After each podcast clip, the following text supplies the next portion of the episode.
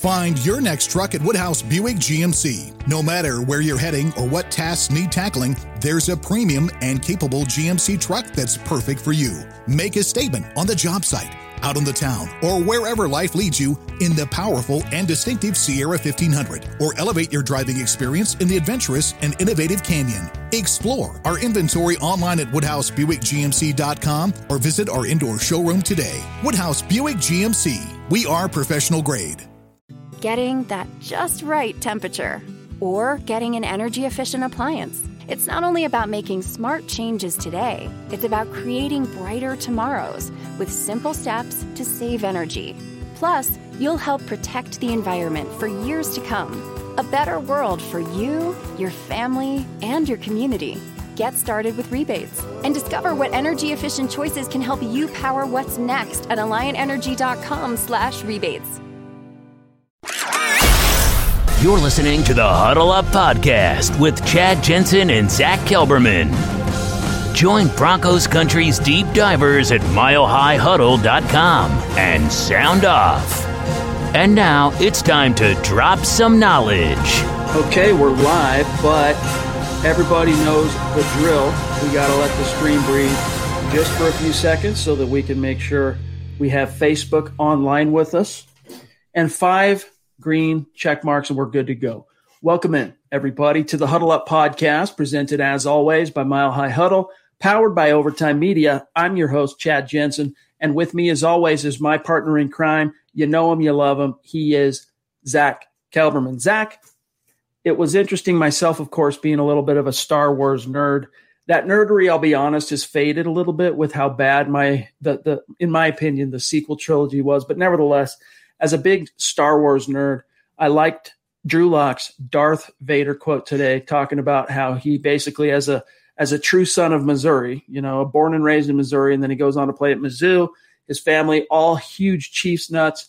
You know, he's had to kind of turn the page as a pro and commit and the whole thing. He is trying to set himself, he's posturing himself up mentally to be the Darth Vader, the villain to upset, you know, I guess in his mind, the Jedi being the the Chiefs. I don't know. Either way, it's order 66. Time to exterminate the Chiefs. Week seven. Let's go. Do you remember when he was drafted? He went to his parents' house and staked Broncos flags in the backyard. I mean, from day one, he didn't let his where he grew up affect the employer he was going to play for or the team he was going to rep from then on.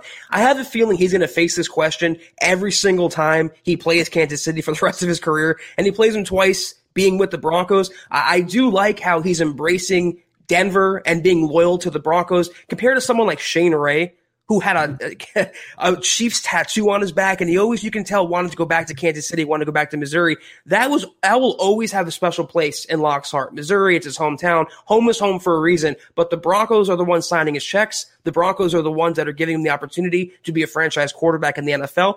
I love this comment, and not to make too much of it, it's kind of just a, a surface level comment, but it just goes to show you again, it's another feather in Drew Lock's personality cap.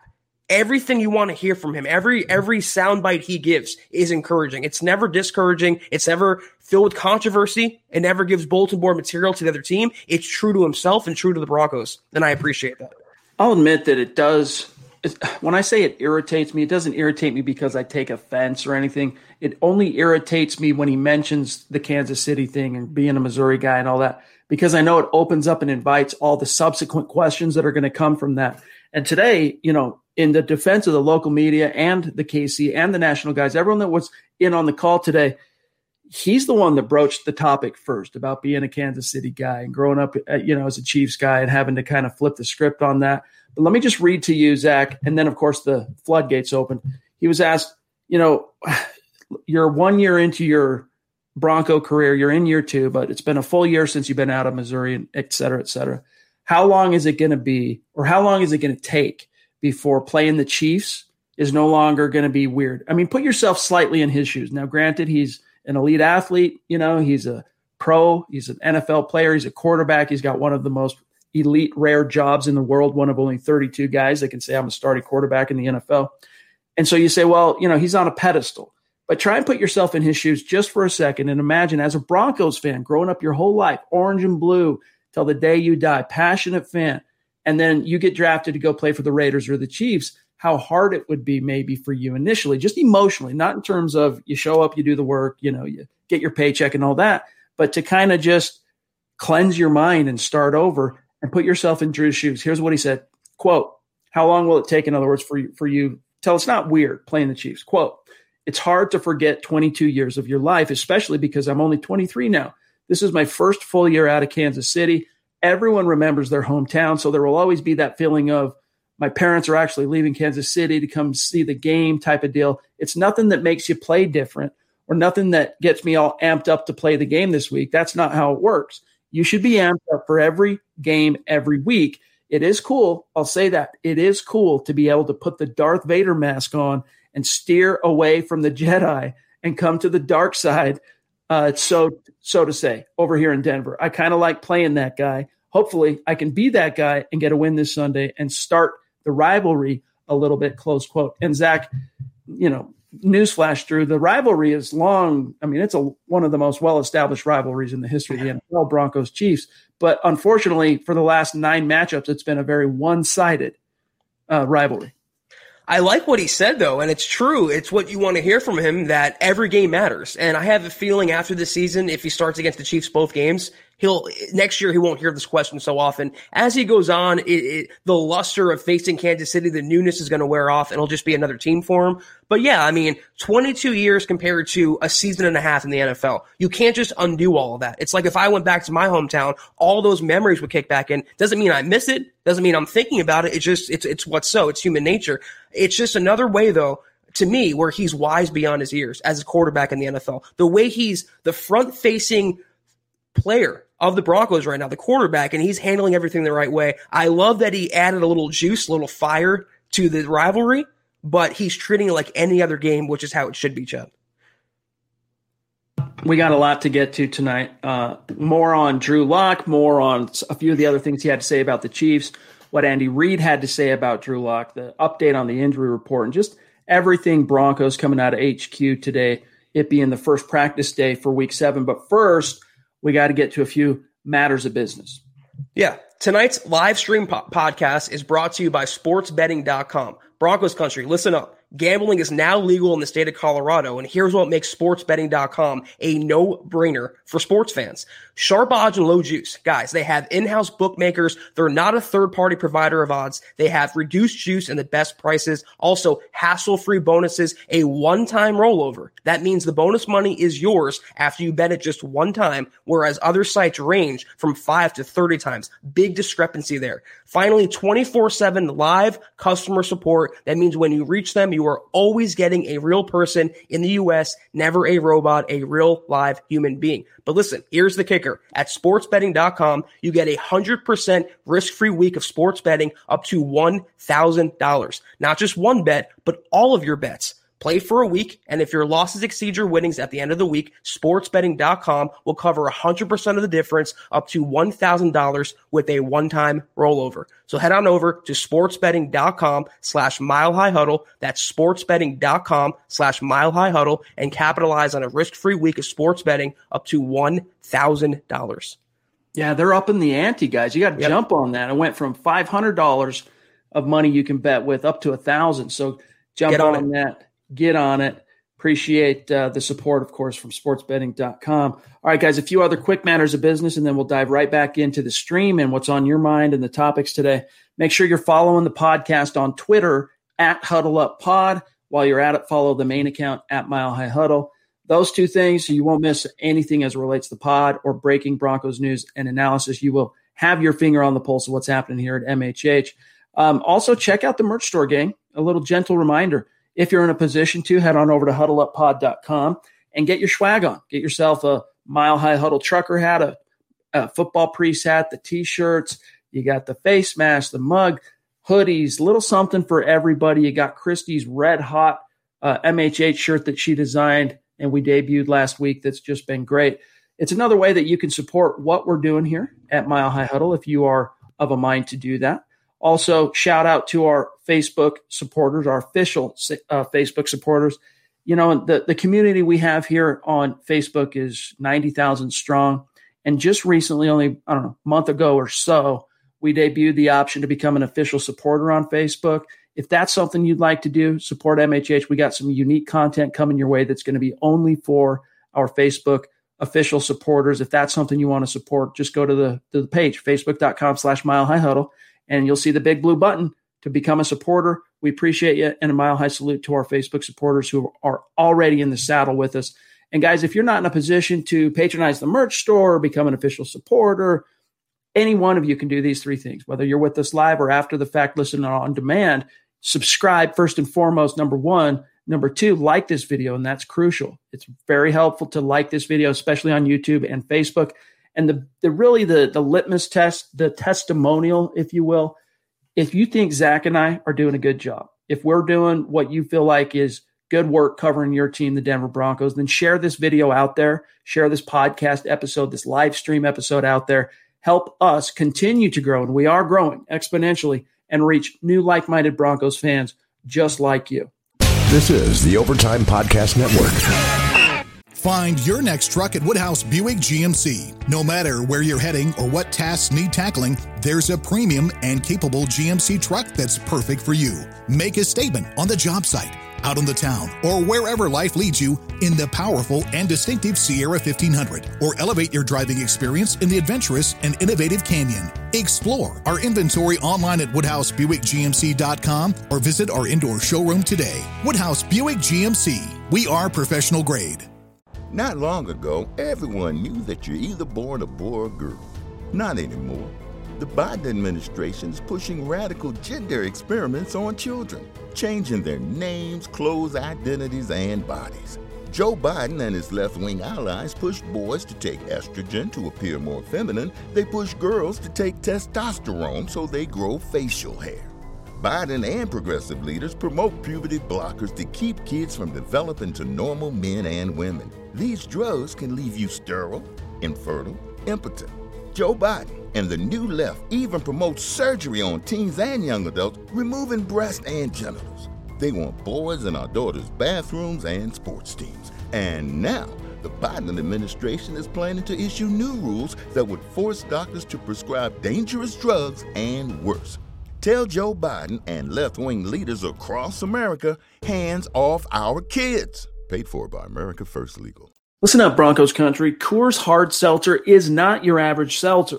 Rooted in Coors' long history of sustainability, their brand was inspired by a generation that wants to do good in the world, that has a mission to restore America's rivers. Never before has it been so easy to make an impact and make a difference and do good in the world. Coors Hard Seltzer is launching the world's easiest volunteer program. Whatever you're doing, simply by cracking open a can of Coors Hard Seltzer, you're volunteering. Our waterways, guys, they are at risk. 80% of America's rivers are drying up, and through a partnership with Change the Course, Coors Hard Seltzer is helping to protect and restore America's rivers. Each 12 pack of Coors Hard Seltzer restores 500 gallons of fresh water to U.S. rivers. Wrap your brain around that and the communities that depend on them. It's so important. The results 1 billion, that's with a B gang, gallons of water restored to 16 river basins across the U.S., including the Colorado River. And that's just year one. And here's what's great about Coors Hard Seltzer four refreshing flavors, one cool cause. Enjoy naturally flavored black cherry, mango, lemon lime, and grapefruit. And the specs are in, gang. Coors Seltzer is 4.5% ABV and only 90 calories. Chad, I got to say, for last Sunday's slate of NFL games, I picked up a Coors Hard Seltzer and Mango. Loved it. This week, I picked up a Coors Hard Seltzer and Black Cherry. Loved it even more. So, guys, whether you want to support the cause or like the flavors, you won't be disappointed with a Coors Hard Seltzer. Amen. So, join the world's easiest volunteer program by simply drinking Coors Hard Seltzer.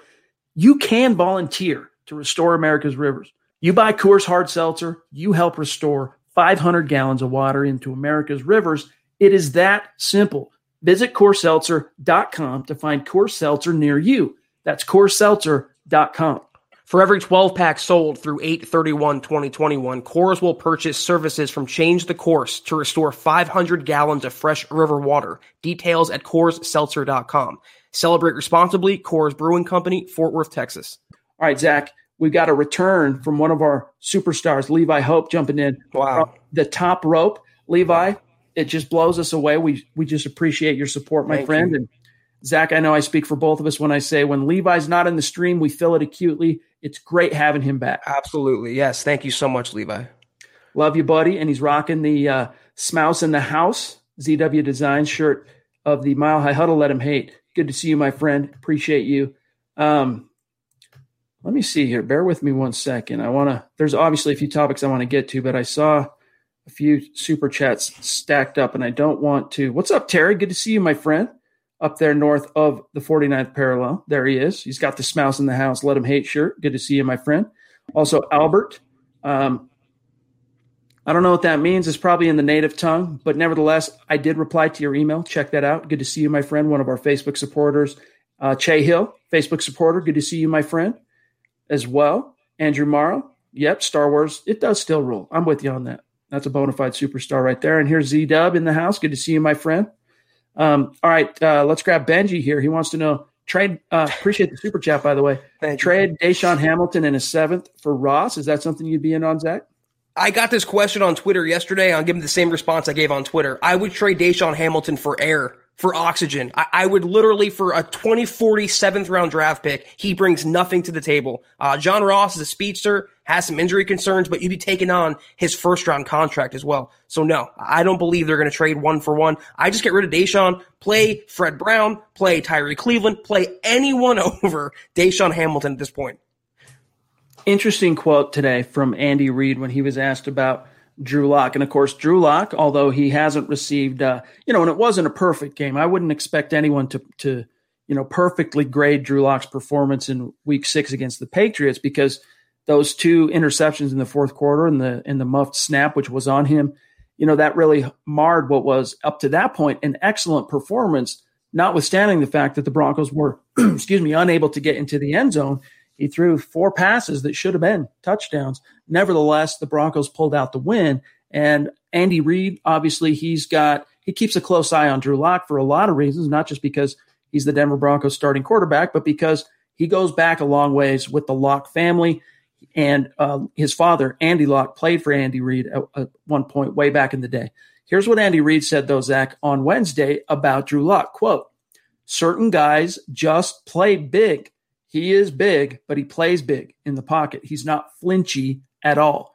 He's got a nice touch. Seems like he has a nice feel for what they're asking him to do. And the beautiful thing is, he's getting better with time.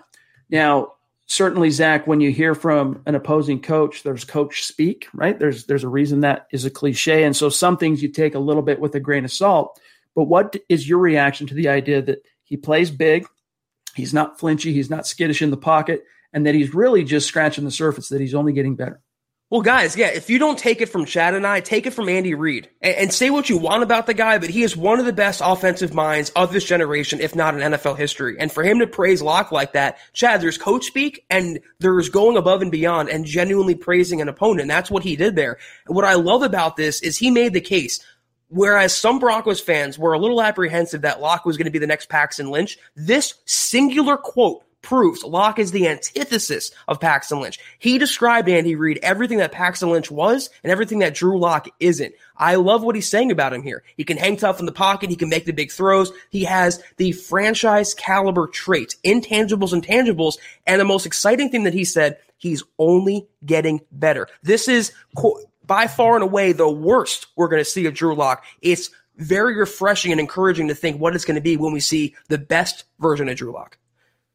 Amen. Real quick, we got Zeus McPeak jumping in with the super chat. Good you, to Zeus. see you, my friend, and appreciate you as always up there, MHH Mount Rushmore. And congrats are in order because he's finally, he says, I'm finally in my new home in Houston with internet.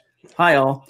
All right. So, Stu, we got to get you on the show here then in the near future now that you got stable internet. And I'm sure you've got that, um, you know, that cockpit HQ of yours that was so finely tuned when we had you on the show ready to rock and roll. So let's get you on here in the very near future and check in. You can tell us how how things are going for you in uh, in Texas and with your move and whatnot. Uh, real quick, I want to touch on Zach before we get back into the stream here. A couple other storylines from Wednesday. First and foremost, the practice report. Uh, hopefully, you guys can see this. If not, uh, I'll read it off to you. But For the Denver Broncos, here's who did not practice on Wednesday. Jeremiah Attaochu with that quad. He's not trending towards playing. And Zach, with Malik Reed kind of seeming to find his groove, that isn't necessarily the worst possible development. Andrew Beck did not practice with a hamstring. DeMar Dotson did not practice, but it was a vet day. We learned later. So no worries there. Dalton Risner, shoulder. Diontae Spencer, shoulder, did not participate. Both of those players injured, of course, on Sunday. And then you had Bradley Chubb limited, Hamler uh, limited, Noah Fant limited, Mike Purcell limited, and Zach, Noah Fant and Hamler both, from everything I've to- uh, was told today with regard to practice, looking significantly more comfortable and better. There's a, I have a good feeling both those guys are going to be able to play yeah. this week. Yeah, I saw a video. I believe it was from Andrew Mason on Twitter. He posted it there. Whereas uh, it was KJ Hamler doing some cuts and some drills, and he looked, Chad, he looked pretty good coming off that hamstring. He was cutting and running normally, so I think he will suit up. No doubt about it. I think Noah Fant will start this game. He was close to playing the Patriots game. They held him out for an abundance of caution, but now you have him on the field. You have Albert O. Um, they're going to be a more powerful offense against the Chiefs, and they're going to need every piece of firepower they can get. To your point about Attaochu, who's also impressed me, not just Malik Reed, but Chickillo he's come on. He's made some plays from the outside, so they can weather. It's not ideal losing Attaochu, losing depth, especially when you're facing a, a passing team like Kansas City. But Chickillo looked good. Uh, Malik Reed looked good last week, and then Bradley Chubb is back to being Bradley Chubb. So I'm not too worried about that injury. I'm way more encouraged that Fant and maybe Hamler are coming back. And then as far as AJ Bouye, you know, it's looking like he's trending toward returning off injured reserve. He has begun practicing again. And the same for Dre'Mont Jones. You know, they let go, of course, Timmy Jernigan, who was only with the Broncos three weeks of real time, but two games basically. He played the one snap against the Jets in week four, and then he played, I don't know, I think just under a dozen. I think he played 10 snaps against the Patriots. He was just holding the the the door, so to speak, for Jones's return, and it's looking like Jones is gonna return for week seven against the Chiefs. And Zach, that's, that's good news because Big you need to have some interior pressure yes. to try and flump, uh, you know, fluster Patrick Mahomes in any way possible. Yeah, you can't put the the the onus solely on Bradley Chubb or solely on Malik Reed. You have to have interior pressure and keep Mahomes from breaking out of the pocket and from making those improvisational throws. He's going to still get his yards, get their touchdowns, but if they can make him uncomfortable, as the Raiders showed a few weeks ago, if like any other quarterback, if you pressure Mahomes, he becomes vincible, not invincible. And that's what the Broncos have to do. I would have liked to see Timmy Jernigan play a little more but Dre'Mont Jones to me has way uh, higher upside. This game, though, I know it's a pro so nothing, but can we get Nigel Bradham on the field? What what is the deal going on with that? Why can't he finally play? And you you consider they're facing a, a passing explosive team like Kansas City. You want him on the field. I know it's kind of neither here nor there, but I'd like to see Nigel Bradham get some run. How about you? It wouldn't. Yeah, I mean, it wouldn't surprise me to see him be a game day elevation. Right? They can elevate two players from the practice squad, which I'll remind everybody Bradham is still a practice squad player. It wouldn't surprise me to see him get elevated for this game. But you know, at the same time, if you're Vic Fangio, who's kind of defensive minded, and he's a guy that's more inclined to, you know, look for the hole in the boat, so to speak, and look for reasons why not to do something as opposed to reasons why you should do something. I could see him going, look, if we're going to break in Bradham into this defense and let him play some nickel back, uh, nickel linebacker, I should say, um, you really want to do that against the Chiefs. But at the same time, Zach, yes. the devil's argument is why did you sign him? Why did you right. bring him in if you're not going to use him? This is a, a passing offense that makes every team in the league shudder.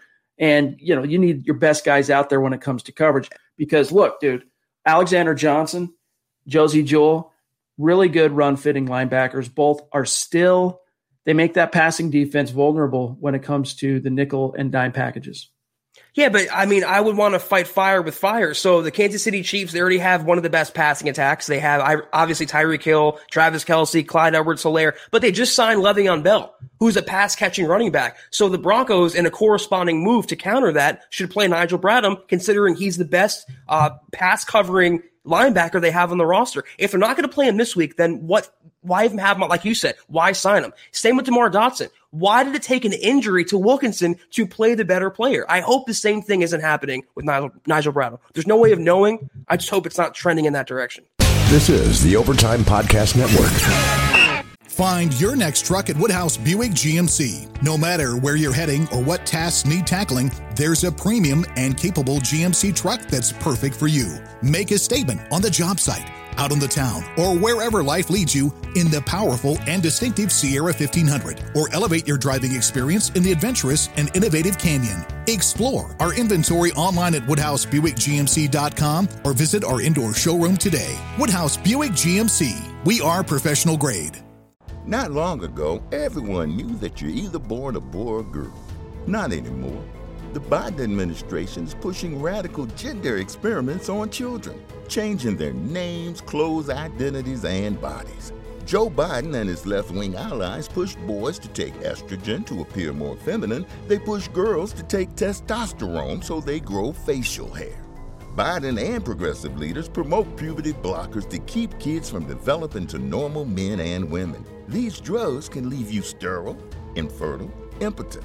Joe Biden and the new left even promote surgery on teens and young adults, removing breasts and genitals. They want boys in our daughters' bathrooms and sports teams. And now, the Biden administration is planning to issue new rules that would force doctors to prescribe dangerous drugs and worse. Tell Joe Biden and left wing leaders across America hands off our kids. Paid for by America First Legal. Let's grab Jay Ritchie, one of our superstars. It's been a minute since we've seen Jay. It's good to see you, my friend. Thank you, Jay. Welcome back, and we appreciate your support as always. He says, What's up, fellas? Uh, 17, Hamilton should never hit the field again. Can KJ Hamler fill the slot and Jerry Jeudy actually break out? And are we ready to beat the Chiefs? Lock is going to be big. And that does kind of dovetail into something that I want to bring up here that Drew Lock said and addressed. He was basically asked, you know, when is Jerry Jeudy going to have his breakout game, right? And is this the game in which Jerry Jeudy can break out? Here's what he said, quote, and also just the idea of getting KJ Hamler back, how that affects the offense, quote, KJ would be big. We've all been really excited to see him out on the field, and we got a little taste of that against Pittsburgh.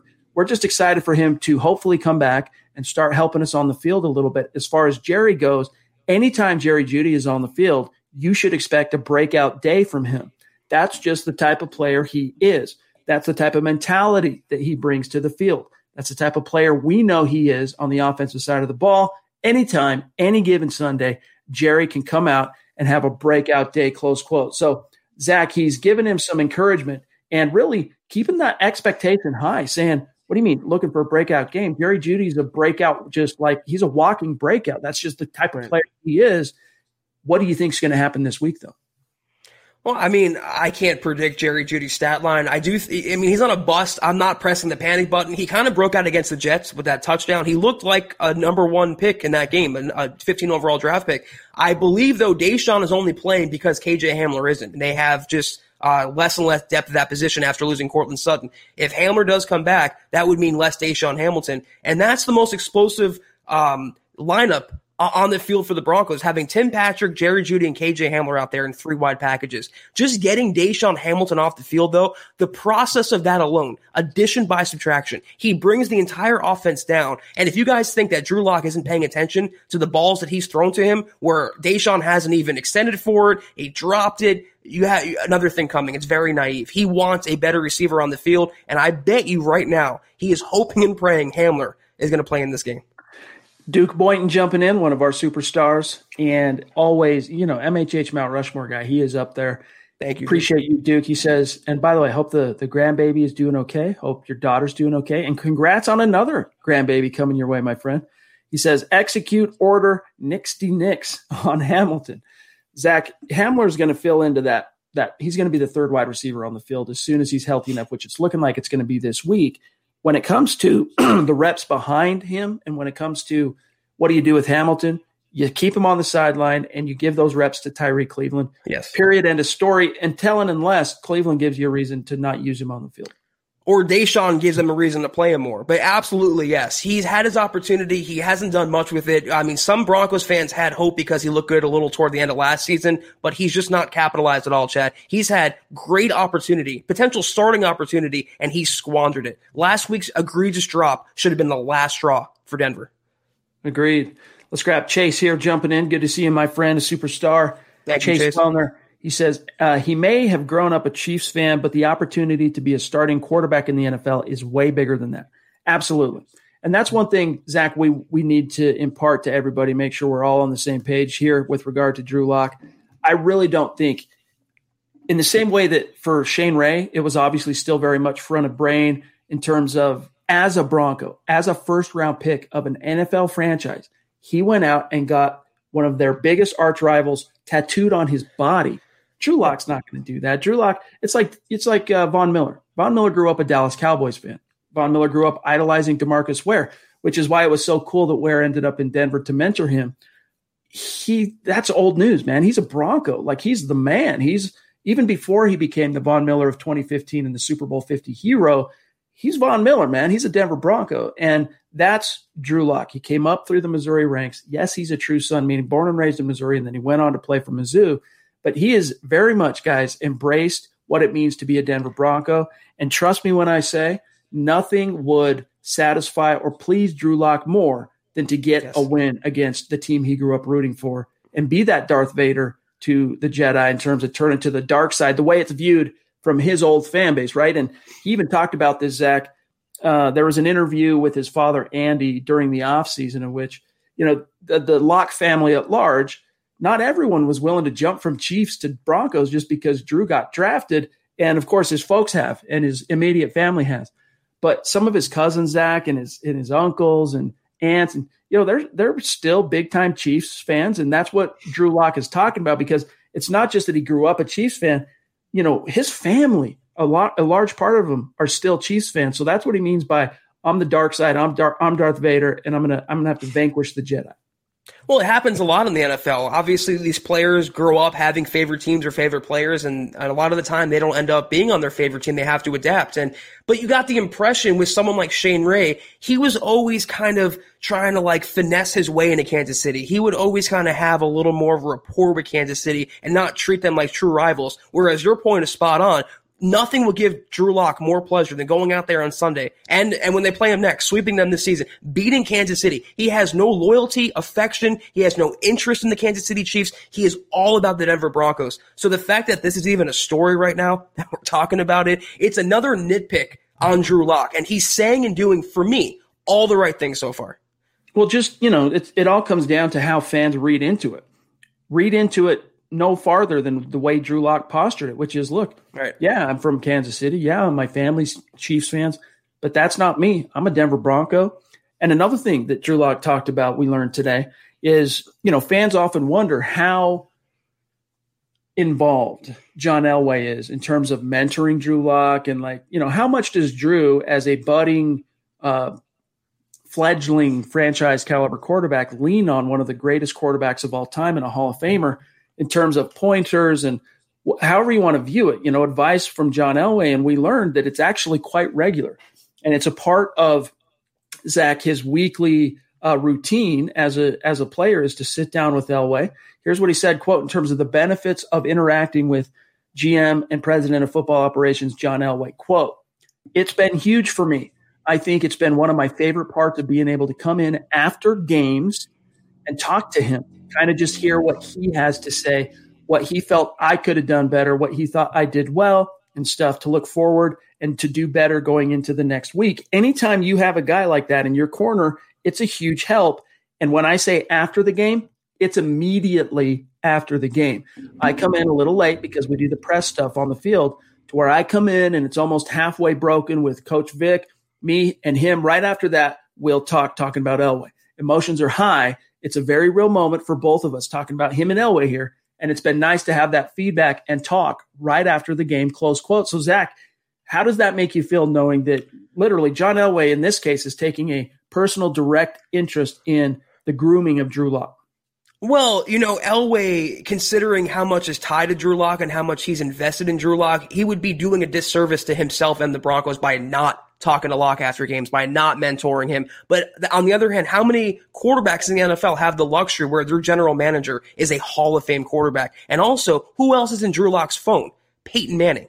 he's he has been groomed and trained by and advised by two of the greatest quarterbacks, arguably the best two quarterbacks in NFL history. It's encouraging to me, and a lot of it is because Elway. We've said this before. He sees a lot of himself in Drew, and he wants Drew to be successful. He's living vicariously through him as a player and executive because again, he's tied his star to Lock's wagon. So as Locke goes, Elway goes. I like it. There's nothing to hate about it. This is the Overtime Podcast Network. Not long ago, everyone knew that you're either born a boy or girl. Not anymore. The Biden administration is pushing radical gender experiments on children, changing their names, clothes, identities, and bodies. Joe Biden and his left wing allies push boys to take estrogen to appear more feminine. They push girls to take testosterone so they grow facial hair. Biden and progressive leaders promote puberty blockers to keep kids from developing to normal men and women. These drugs can leave you sterile, infertile, impotent. Joe Biden and the new left even promote surgery on teens and young adults, removing breast and genitals. They want boys in our daughters' bathrooms and sports teams. And now, the Biden administration is planning to issue new rules that would force doctors to prescribe dangerous drugs and worse. Tell Joe Biden and left wing leaders across America hands off our kids. Paid for by America First Legal. Not long ago, everyone knew that you're either born a boy or girl. Not anymore. The Biden administration is pushing radical gender experiments on children, changing their names, clothes, identities, and bodies. Joe Biden and his left wing allies push boys to take estrogen to appear more feminine. They push girls to take testosterone so they grow facial hair. Biden and progressive leaders promote puberty blockers to keep kids from developing to normal men and women. These drugs can leave you sterile, infertile, impotent. Joe Biden and the new left even promote surgery on teens and young adults, removing breasts and genitals. They want boys in our daughters' bathrooms and sports teams. And now, the Biden administration is planning to issue new rules that would force doctors to prescribe dangerous drugs and worse. Tell Joe Biden and left wing leaders across America hands off our kids. Paid for by America First Legal. Yeah, I love it completely. I mean, and especially the more you learn and know about John Elway's life and history. I mean, the way he came up being raised by a coach, his father Jack Elway, and yeah. just you know he he knows how to reach people, and you know he coached his son Jack Elway, of course, named after his grandfather at Cherry Hills, and you know he knows how to connect and and reach another quarterback, and it's really cool to hear that that's trickling down to Drew Lock, and that he's taken a personal interest, and that just tells me that you know, I never remember hearing any stories of him doing that with Pat, uh, Paxton Lynch, even with Brock Osweiler. And Osweiler, he had a personal connection to through his son, Jack Elway. So it's very encouraging to see Elway uh, taking that interest in Lock. And I'm sorry to keep you waiting there, Malachi. Uh, appreciate the super chat, my friend, and your generosity and support. He says, born and raised in Kansas City, been a Broncos fan since I was a kid. Drew Lock just makes it being a fan of this team better. We need a win Sunday. Tired of my wife talking trash. So it sounds like the wife's uh, arrowhead addict. So, yeah, yeah. Split, well, split hey, household. That's how it goes sometimes. You know, my best friend that I grew up with, he's a he's a Miami Dolphins fan, and it just so happened that he married a Buffalo Bills fan, and so it's cats and dogs. But you know, on Sundays only are they really going at each other, trash talking.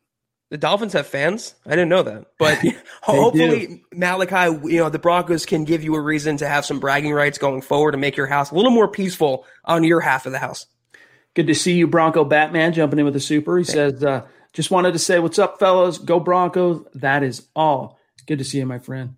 Really like having you in the stream. And then straight up from the city of brotherly love, you guys know him, Eclipse Stormborn. Good to see you, Troy. Appreciate the support." He says, Happy Hump Day, Priest and Broncos fam. Hope you all are safe, healthy, and happy. Beat the Chiefs. Peace and love from Philly. Hashtag state of being. Hashtag MHHUN. Good to see Thank you, Eclipse. Um, all right, let me see what uh, what else we got here. There's quite a bit still to get to in terms of some topics from today. I just want to make sure we're nice and caught up in the chat stream, John. So if there's anyone that's been waiting patiently uh, on the supers here, the queen. Here she is jumping in, top roping it as always. Appreciate you, Christy. And uh, she says, "Locks the man." Hashtag beat the Chiefs. Love it. Thanks, Christy. Good to see you.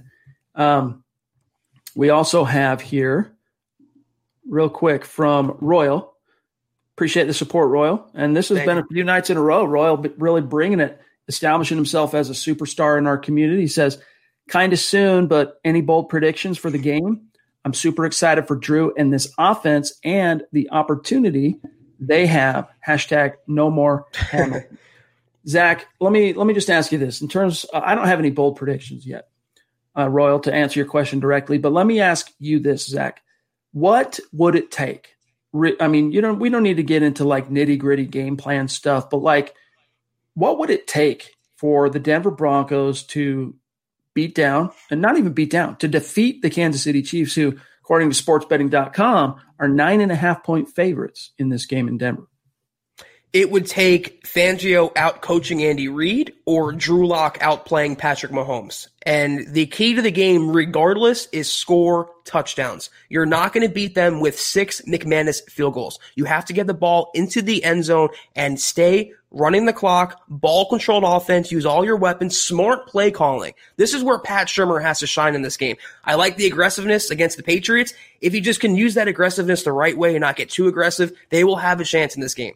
Two bold predictions though that came to mind immediately that Lock is going to have 300 plus yards and three touchdowns and not in a blowout effort, not in garbage time. Another bold prediction, the Broncos will hold Mahomes under 24 points. And the other key to victory, if they do that, Chad, like we saw in the Vance Joseph years with Case Keenum, if they can limit Mahomes and the Chiefs offense, it, it, comes down to Denver's offense doing enough to meet that threshold. If they can limit Mahomes to 24, I believe Lock can hit that number as well. It all comes down to the offense. So it all comes down to the quarterback play and the coaching, as it usually does.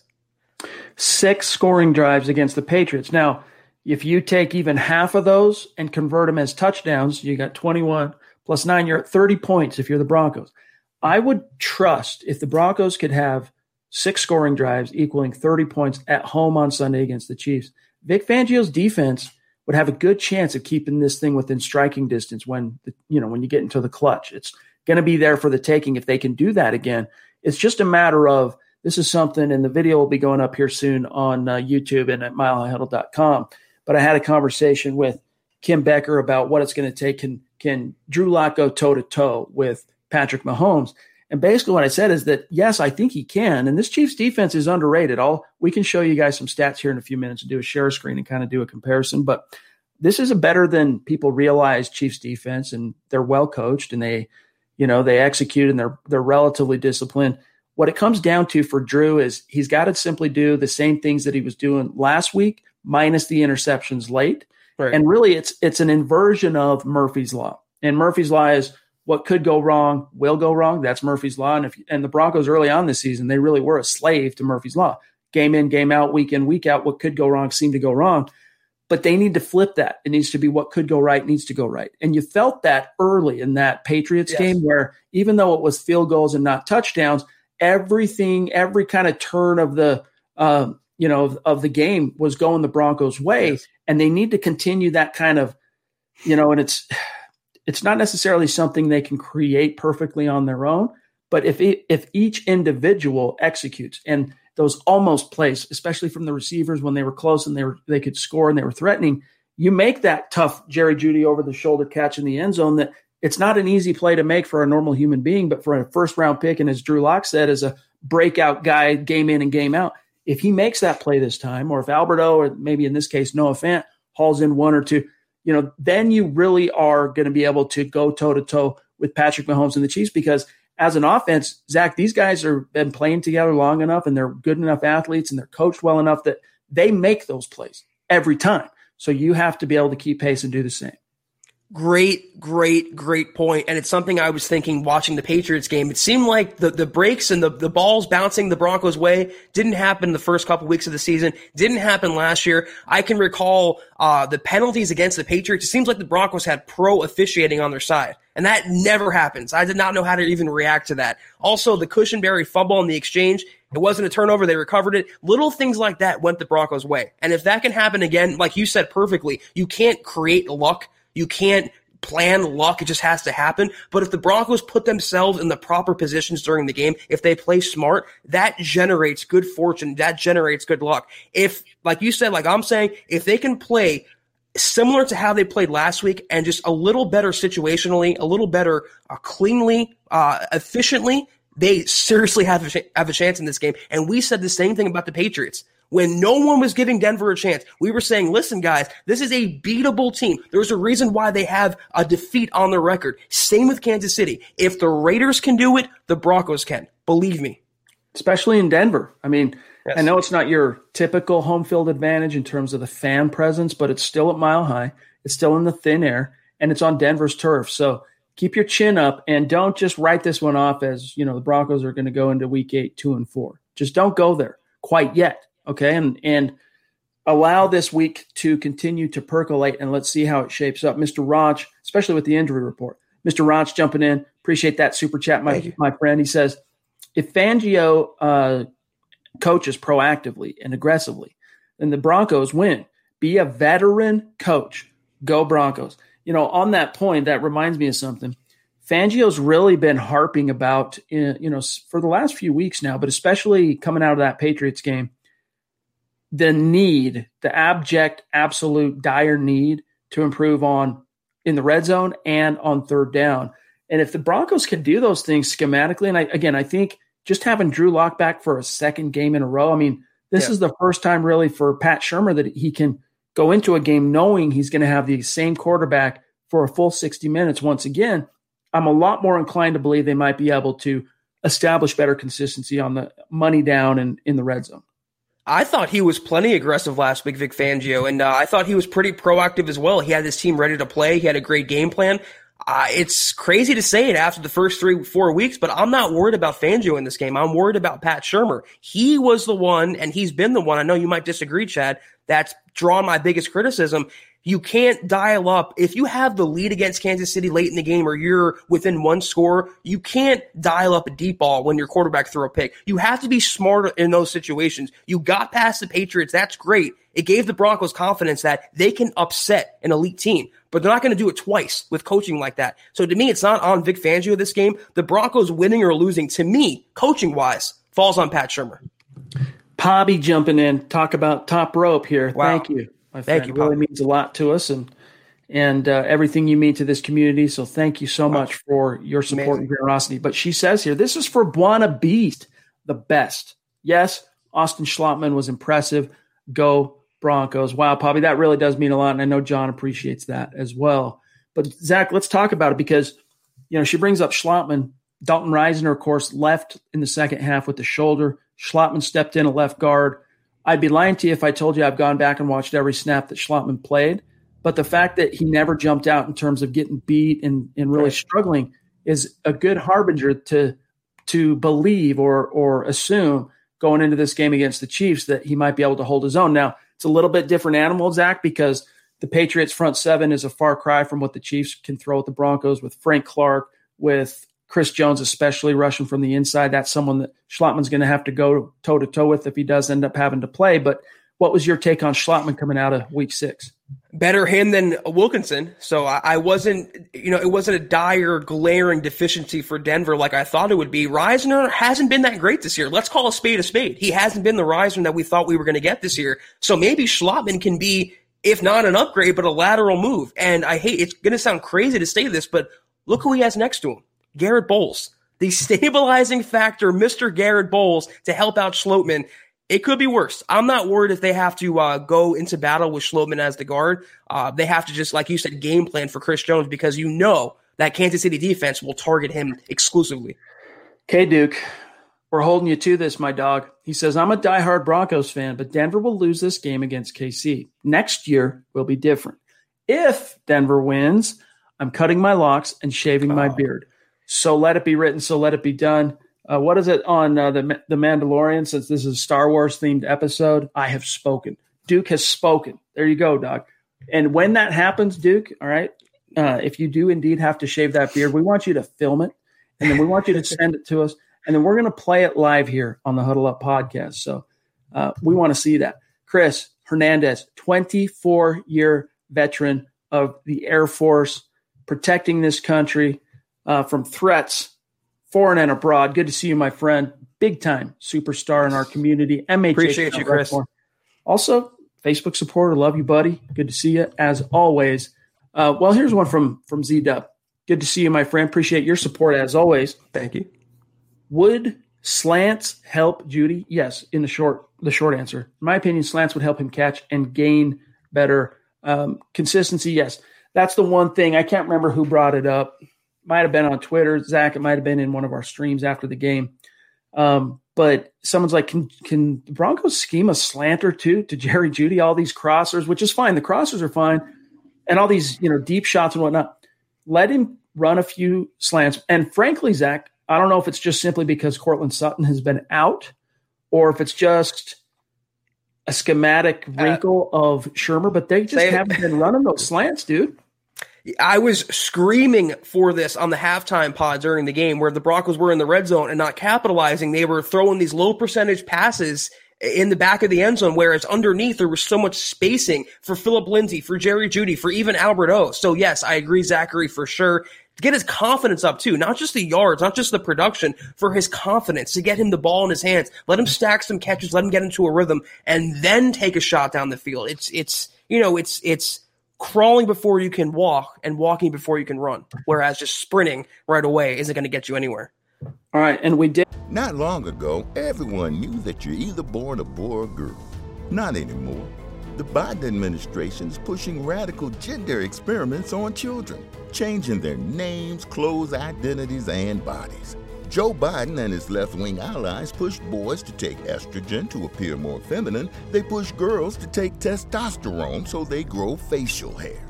Biden and progressive leaders promote puberty blockers to keep kids from developing to normal men and women. These drugs can leave you sterile, infertile, impotent. Joe Biden and the new left even promote surgery on teens and young adults, removing breasts and genitals. They want boys in our daughters' bathrooms and sports teams. And now, the Biden administration is planning to issue new rules that would force doctors to prescribe dangerous drugs and worse. Tell Joe Biden and left wing leaders across America hands off our kids. Paid for by America First Legal. Mary redeemed a $50,000 cash prize playing Chumba Casino this year. I was only playing for fun, so winning this was a dream come true. Chumba Casino is America's number one social casino experience. It's serious fun. With over 80 casino style games to choose from, you too could win life changing amounts of cash. Be like Mary. Log on to ChumbaCasino.com and give them a whirl. That's ChumbaCasino.com. No purchase necessary, void, or prohibited by law. 18 plus. Terms and conditions apply. See website for details. The voice in the preceding commercial was not the actual voice of a winner. Did get an affirmative from Duke on if the Broncos beat the Chiefs, he's going to send us that video shaving that glorious goatee of his and the beard. So we look forward to to hopefully everyone hopes to see that, right? Everyone hopes the Broncos can beat the Chiefs. So we hope that Duke's going to have to shave. Hashtag shave that beard. Um, all right, let's grab Dylan Bryant, who has increasingly become a superstar in the community. Yes. Good to see you, Dylan. Thank you, Dylan. Defensively, do you foresee nickel formations with more secondary and a spy? Do you make Kansas City beat us on the ground? You know, it's it really is, Zach. This is going against the Chiefs. It's a quintessential pickle because right. you know if you if you stack the box, Mahomes and Tyreek and we, we know what they can do with the passing attack. And if you play them light like the Bills try to do and drop eight guys in coverage, they'll just pound it with uh, Clyde Edwards-Helaire, and of course they they just signed uh, uh, Le'Veon Bell. So it it really is a Sophie's choice. If you're Vic Fangio, I'm not going to lie to you and, and pretend to tell you, Dylan, that I have the answers defensively. All I can tell you is that when it comes to Patrick Mahomes and his ability to break the pocket and you know make you pay with his legs, that's just something from a discipline and and just a heads up awareness thing that the rushers have to have to yes. be on top of. And in terms of a spy, you just got to be. I don't think you spy like you would if it was a Lamar Jackson per se, but it's just the rushers have to keep him contained.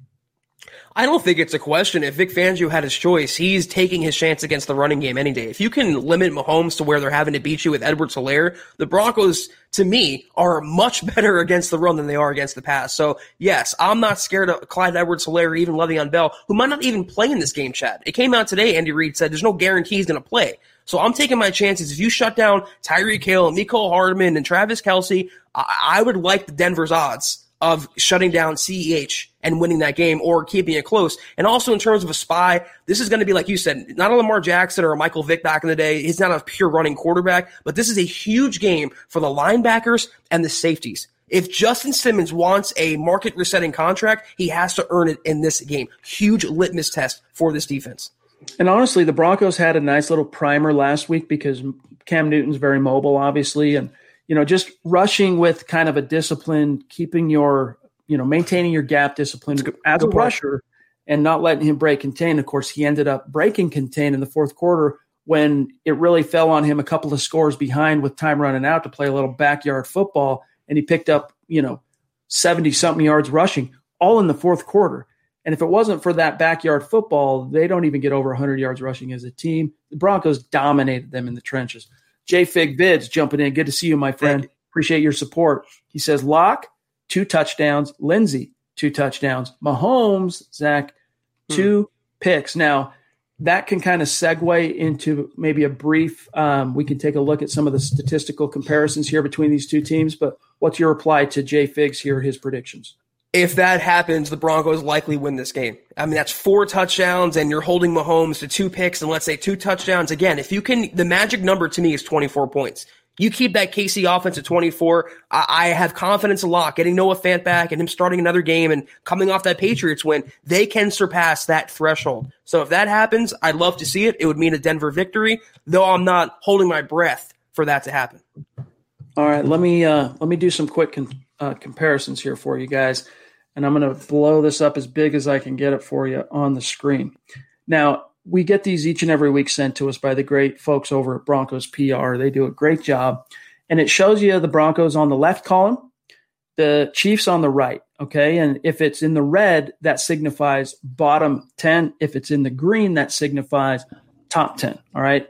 When it comes to turnover margin, as you can see here, gang, the Broncos are in the bottom 10. They're minus five, been, been too many turnovers, not enough takeaways. The Chiefs plus five. Um, offensively, Broncos look at all that red, Zach. I mean, 29th in, to- in net yards, 27th in yards per play, 29th in points per game, 25th in uh, rushing, 27th in passing, 30th in interceptions. Second, oh, though, this is good, just outside of the top 10, 11th in the fumbles lost. So they're protecting the ball are their rushers. 10th, uh, 10 giveaways ranks them 26th. 15 sacks ranks them 22nd. And then third down percentage in red zone, Zach, this is what's really been the killer. They're ranked 29th in third mm. down percentage and 30th uh, in red zone. So only two teams are worse than the Broncos in the red zone. Now, meanwhile, Zach, and then I'm going to serve this over to you. Look at all this green. All right. Vic Fangio talked about today. He goes, Look, you guys might not believe it, and fans might not want to hear it, but Patrick Mahomes is even better this year. And of course he is. You know, he's in his, what, 17, 18, 19, he's in his fourth season, his third as a full time starter. Of course, he's going to only continue to improve. Look at all this green. Third in net in yards per play, net yards, yards per play, uh, in, per game, net yards per play, fourth, points per game, ninth, rushing. I mean, the only spot in which they're not top 10, Zach, is they've lost three fumbles, which kind of just ranks in middle of the road. So this is what the Broncos have in front of them. And you know, this is really a, an indictment on Pat Shurmur on one hand, Zach, but again, without the quarterback consistency and constant, you know, presence there, I still want to give him a little time to to fudge these numbers and yeah. move him up. And this is the game where he really has to take a step in that direction. Yeah, for sure. I looking at that sack number, it would have been a lot higher, I think, if Demar Dotson wasn't in the game. So 15 is not too bad. But the the most glaring, I'm not a huge stat guy. I don't read the box score and form my opinion on that. But the biggest stat to me is red zone percentage. 40%, 30th, 30th overall. You are never going to beat the Chiefs with that level of inefficiency. You have to get the ball into the end zone. You have to score points and not settle for field goals. If they can get that up into the 60, 70% range against Kansas City on Sunday, they will have a chance to win that game. You're going to have to fight fire with fire to some capacity. You might limit Mahomes, but you're not going to stop Mahomes. So they have to be better on offense. All right, D is jumping in. That's just how I'm going to say it here because this is a family friendly show. really quick, only one team. Thanks for the support, D. And uh, we we've noticed that's two nights in a row, so thank you. Thank only you. one team has beaten them so far this year. Talking about the Chiefs, that team scored 40. We'll have to put up a lot of points to stay in this game, Zach. Yeah, I, that's what I'm saying. I mean, you're, you're going to have to score in the 20s. You're not going to win this game 18 points, 20 points. You're going to have to get 24, 27 because I have faith if the Broncos play on defense like they did against the Patriots, if they coach on defense like they did against New England, they can limit Mahomes. They've done it before. They have the horses. It's just as it always is every single year since Peyton Manning, do they have the offense to match? Can the offense pull some of the weight and not leave it all to the defense? Six field goals is not going to cut it against Kansas City. I think 23, 24 points for the Broncos to have a chance in this game is the floor. I mean, that's the yes. bare minimum. And that's if Fangio's defense plays just flat out inspired football. Agreed. So this is one of those games. I mean, Pat Shurmur, we assume, considering the fact that there were multiple teams after him, this is a, we assume he's getting paid a decent, probably a pretty lucrative salary as an offensive coordinator coming off of his head coaching gig with the Giants. This is the game where he shows why. And again, you know, another interesting storyline, and I'm looking forward to hearing from Shurmur on Friday on this fact, Zach, is he's a Reid disciple. He's an Andy Reid disciple. Yes. He has a chance here to go up against his, uh, you know, his he's the Padawan and and Reid's the Jedi Master, he has the chance here to really go up against the guy that taught him a lot in terms of what he utilizes in his core philosophies offensively. And it's going to be fun to see exactly how he can contend against Andy Reid. Yeah, Reid actually singled out singled out Pat Shurmur today and complimented him, but it works both ways as well. If Andy Reid knows Shurmur's tendencies, he's going to tell the defense that to be aware for it. So it's again, you can talk about Drew Lock having to step up. I agree with that. The Broncos players having to step up. I agree. But this game, win or lose, will come down to Pat Shurmur's play calling and his situational coaching. That's it's point blank to me. All right, let me read this from Najal Toff jumping in. Appreciate you, my friend. Thank you. Generosity. He says, brothers. Prior to the season, uh, defensive back was looking like the greatest weakness. Now, five weeks in, it's looking like a major strength. These young guys can ball. If Simmons and Kjac can get back to form, no fly zone too. Thoughts? I don't know about that, Zach, but, and again, thank you, Naj. By, and by the way, we shared on uh, MHH Instagram and MHH Facebook Naj's man cave, which is impressive. And we were in, particularly impressed by the content he was enjoying in his man cave the Huddle Up podcast on the big flat screen. We love seeing that. Um, but in terms of the no fly zone, Zach, if they get AJ Bouye back this week, which it's looking like there's a really good chance he comes back from injured reserve, with how well Michael Ojemudia has been playing, you got your two boundary corners that, that you probably planned for this year, and then you get Callahan where he belongs in that nickel. And maybe, especially if last week's uh, game against the Patriots was – kind of a step back in the right direction because this is something Erick Trickel talked about in his grades article and in, in multiple um, settings since. The way that they were using coaching, the way they were using Simmons, and especially in those first four games, was very different than the way they were utilizing him last year. And they kind of went back to the way he was being used last year in week six against the Patriots. So if that's a theme, Zach, that we can kind of project and, and that they can build on, then this secondary, yeah, I mean, unfortunately, this isn't the type of game where you build back your confidence as, as a secondary. Right. You really have to just, I mean, this is one of those games where you just bear down and hold on for dear life and do the best you can. But as you say, to use your verbiage, that it's looking like they're going to have the horses for it, or at least the horses they planned for this year, back where they uh, belong. Yeah, I, am not gonna, you know, rattle off any nicknames because that no-fly zone secondary that was special, man. I mean, Aqib Talib, Chris Harris Jr., Darian Stewart, T.J. Ward. It was just a special unit, and the Broncos. Um, I think they're a little further along from that. They have a lot of the pieces first gelling together now and chemistry on both sides of the ball was such a huge issue with new players and reduced offseason and all that going on. They're finally hitting their stride. And there's no coincidence that Simmons has played better, Jackson's played better, the secondary has played better. But getting Bosby in the game has been tremendous. Callahan uh, performing well has been tremendous. And Michael Ojemudia, among all the players in the Broncos, I am eating the most crow with him because he's looking like a legit upside cornerback too. And when you get AJ Bouye back, who was a no doubt about it, cornerback one, the best Broncos cornerback the first couple weeks, this is going to be a scary passing defense. Nicknames, I don't know. No fly zone 2.0, I don't know. But a very formidable secondary who I think not a lot of quarterbacks will want to test. Ethan King, I think your message is received loud and clear, my friend. I, I don't know. I just counted like 10 of the same question. Love you, buddy. Please don't spam the chat like that, though. We'll we'll get your question here because it is a good one, but try not to spam the chat like that. Okay. Uh, he wants to know though, Zach, do you think Tim Patrick will have a big game against Kansas City? What's your outlook for Timmy P coming off a back to back 100 yard receiving games?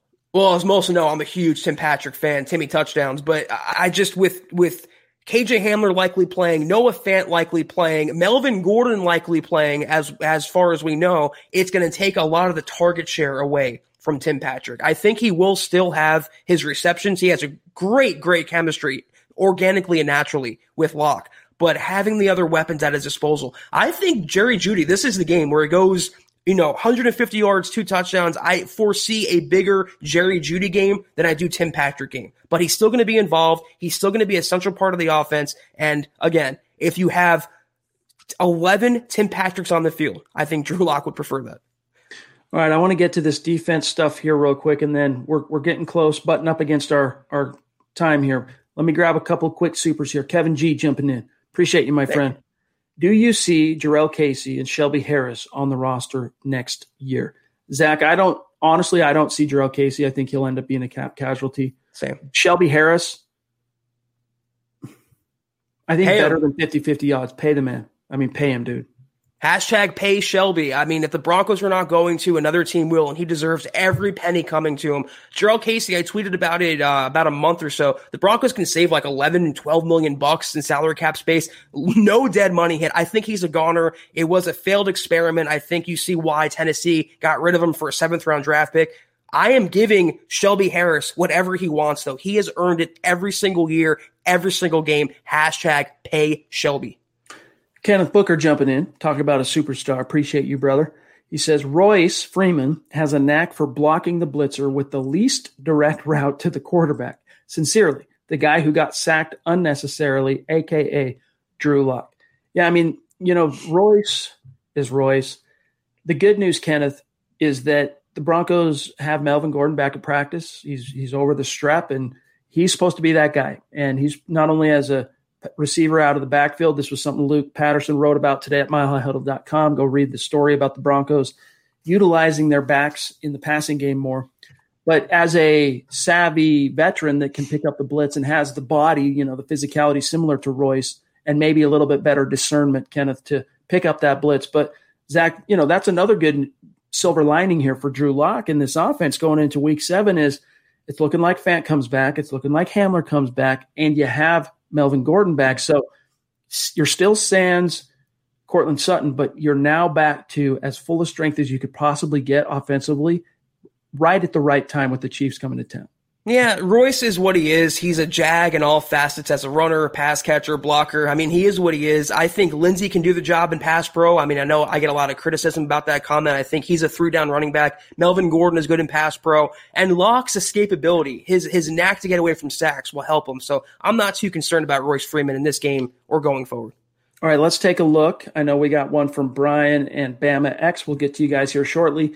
Um, let's just take a quick comparison gander here at the defensive units going toe to toe this Sunday. Your Denver Broncos are over here on the left are ranked top 10 in yards per play, currently number nine. That is the only spot they're top 10 until you get to the crucial two most important, Zach. On third down, they're currently ranked ninth, allowing conversions on only 38.1% uh, of, of, of third down plays. And then in the red zone, they're third in the league, only allowing 46.6%, which as they finished last year, Zach, is the number one red zone defense. It's really encouraging despite yeah. all the losses personnel wise and just all the foibles and the time it took for this unit to get up to speed and jiving with the coaches. It's really encouraging to see that they've been able to carry over that red zone stinginess. And then you look over here at the Chiefs, okay, they've got one, two, three, four categories where they're top 10 points per game. They're only allowing 21.2. Ninth, Broncos, for what it's worth, are allowing less than one point more per game, 0.8 points per game more than the Chiefs, 22 versus 21.2. And then they're number three against the pass act, 208 yards they're relinquishing. Interceptions, they've picked off seven. The Broncos have picked off three. And then lastly, takeaways, total takeaways, because they picked off seven, they have nine ranked seventh compared to the Broncos. They have five takeaways. Then last thing, you get down here to sacks. The Broncos have 14. The Chiefs have 13. Third down percentage, the Chiefs are middle of the pack, including red zones at. Yeah, I mean, it's very encouraging the red zone stats for the Broncos and uh, Vic Fangio's defense and bodies bend but don't break. I mean, it's like they bend, bend, bend, but they never snap. And that's very encouraging when you're facing an explosive team like the Chiefs or the Patriots or the Steelers, the Bucs, whatever. The glaring number though was the takeaways. And that's why we got the question about Mahomes' two interceptions. I just, I, I can see Lindsay two touchdowns. I can see Lock two touchdowns. I can't see the Broncos picking them off twice. They need to take the ball away more. That's going to turn the game. They have to help their offense out by getting the ball back for them. So they're going to have to change that number this week. Either force a fumble, interception. They got to do something to help the offense out. And similarly to what Vic Fangio did, it took the last play of the game to show an unscouted look against the Patriots, but he needs to pull a few tricks like that out of his hat against the, the Chiefs and throw some things at yes. Mahomes and Reid that they just haven't seen from Fangio's Broncos quite yet. Uh, Brian Bowman jumping in. Love that profile pick, my dog. Good to see you. Thank you, Brian. No, we will beat KC. Go Broncos. Love the optimism. Love the confidence, my friend. That's good juju. Bama X jumping in. Thank you, my friend, for the support. He says, from a Bama fan here, screens, slants, and crossers off of play action how Ruggs, Jeudy, and D. Smith made their money at Bama. It's P. It's play. P calling? Play calling. Okay, thank you. See, I need Zach to interpret here.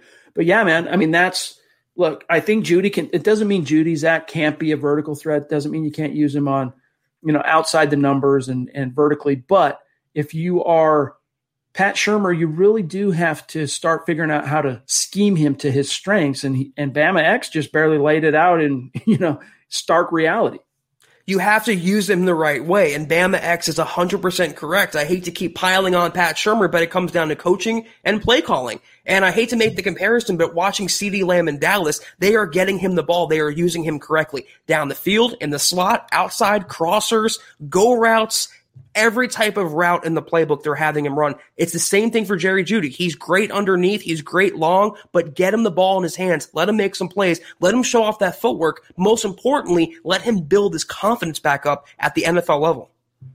All right, we are about out of time tonight, gang. We about have to sign off and dip on out of here. But before we do, we got to grab this one last super chat from where to go from Alan Judy jumping in. Thank you for the support. He says, play Albert O and Fant together. Go big or go home. Throw the ball in the middle of the field. I'm feeling oddly confident. Zach, two topics there. Thanks again, Alan, that I want to, that are very appropriate to address here. One is I love, he says, I'm feeling confident. I have a good feeling about the Broncos right now as well because I think the energy and the, the swagger is back and the feeling of confidence and you know, they were so down in the dumps from all those injuries that first quarter of the season. And then getting Drew back and getting Philip back in the same game that just gave him an emotional lift. The issue here, Zach, is it can't be short lived. It can't be one of those things where it's a flash in the pan. And look, if last year was any indication, I don't think it will be because, you know, Drew Lock came in, and unlike Brandon Allen, whose spark lasted all of eight quarters, Drew's lasted for more than a quarter of the season. It lasted for five games, you know, basically five weeks uh, of real time. And so I think there's good reason to believe that that swagger and that spark, I think just as a team for both units, they're starting to inch closer to really finding and landing on that identity. And then the topic of Albert O and Fant together, you said it, Alan. I mean, last week, you know, we're we're a little reluctant to say that Albert O was a beast out there. If he catches even one of those touchdowns, maybe maybe holler at us and we'll say, all right, that was beast like. But it was what I can tell you, Zach, is that from what we saw uh, in week six from Albert O's debut as a Bronco, the message to the coaches is forget the blocking or lack thereof. Get the dude on the field. And, you know, you right now, you just, especially with Courtland Sutton on injured reserve, you need all the playmakers you can get in this offense. They didn't draft him for his blocking. They drafted him to catch passes and make touchdowns. And just like the Chiefs, they had Tyreek Hill. He was going through his little legal situation, but they drafted Mecole Hardman. You can never have too many weapons for a young quarterback. To the other point about uh, not getting complacent, you always worry that beating the Patriots was the Broncos Super Bowl. And I don't think it will be or it was, but you have to guard against the Broncos kind of reading their own press clippings, feeling themselves a little too much, thinking they can beat anyone now. I don't think it's going to be that way. Uh, it's up to Fangio to keep them grounded, but at least beating New England and beating the Jets before them, a winning streak gives Denver confidence like we can do this. We can stack wins. We can take down the top teams in the NFL. We have that ability. Let's go out there and show it. All right, last topic I want to get to with you, Zach, and then we'll dip out of here is something um, Vic Fangio said today when he was asked about what he's seen from Drew Lock's progress since he was drafted in 2019. And in classic Fangio style, as he compliments the kid, it's an underhanded kind of diss. And I think it's his way of using, you know, the, the coach's long game psychology, you know. Um, that I just think that's Fangio's style is to utilize the press to kind of convey and motive convey his it's kind of like a parent, all right? Some parents out there, for example, when it comes to their kids, they will praise them when they do something well, but then they'll they'll make sure, you know, like for example, my kid brings home a B plus on his report card. I'll say, "Wow, good job, my friend. Good job, Sonny." Um, really would love to see that an A though, right? Those type of things. I think it's that same kind of almost paternal psychology here where I want to give you your credit for what you've done, but I know I, that you can do better and I know there's right. more in there. Here's what he said about Drew Lock's progress. Quote, his progress has been good when he's out there. Since we got him, he missed the first 10 weeks of the season last year and did a nice job getting his first action down the stretch. Then he has a good camp this year and gets hurt very early in like the 10th or 11th play of the Pittsburgh game, misses all of that game and then the next two. And then he gets the start last week. We need a good stretch with him where he can play the rest of the season, for instance, and get comfortable in there. The guys get comfortable and the coaches get to know him better. And Taylor thinks to him that he does well. He's doing well. I'm glad we have him, and I have great hope for him. We're glad that we have him. Close quote.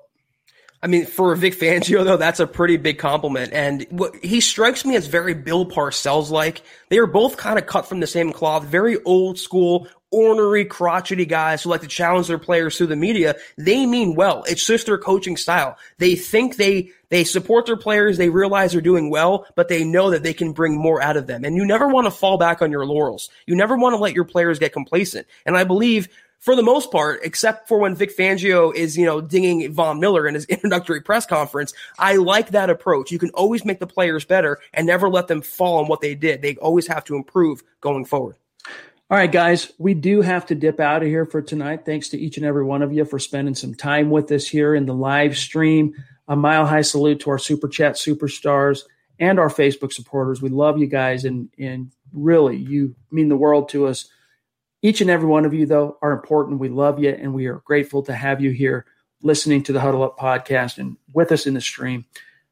As we part with you here tonight, though, make sure you connect with us on Twitter and follow the podcast at Huddle Up Pod, and then also the main account on Twitter at Mile High Huddle. And whatever you do, make sure you're following my partner on Twitter, Zach Kelberman at Kelberman NFL, myself at Chad and Jensen, and then our producer John Cronenberg at John K MHH.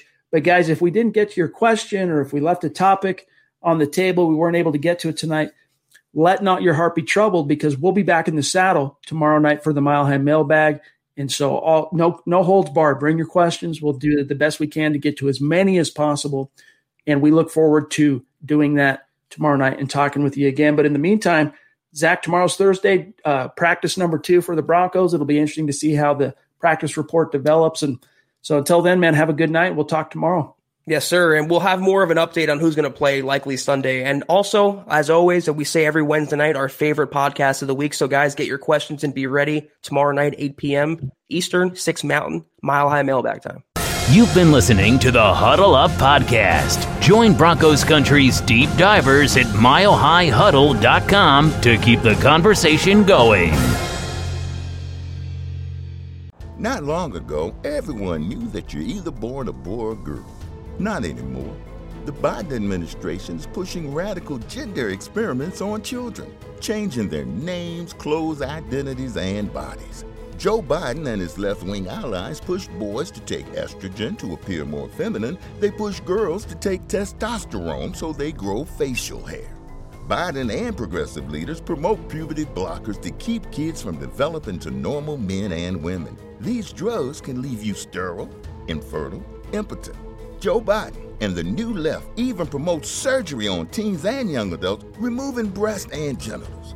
They want boys in our daughters' bathrooms and sports teams. And now, the Biden administration is planning to issue new rules that would force doctors to prescribe dangerous drugs and worse Tell Joe Biden and left wing leaders across America hands off our kids. Paid for by America First Legal. Mary redeemed a $50,000 cash prize playing Chumba Casino this year. I was only playing for fun, so winning this was a dream come true. Chumba Casino is America's number one social casino experience. It's serious fun. With over 80 casino style games to choose from, you too could win life changing amounts of cash. Be like Mary. Log on to chumbacasino.com and give them a whirl. That's chumbacasino.com. No purchase necessary, void or prohibited by law. 18 plus. Terms and conditions apply. See website for details. The voice in the preceding commercial was not the actual voice of a winner.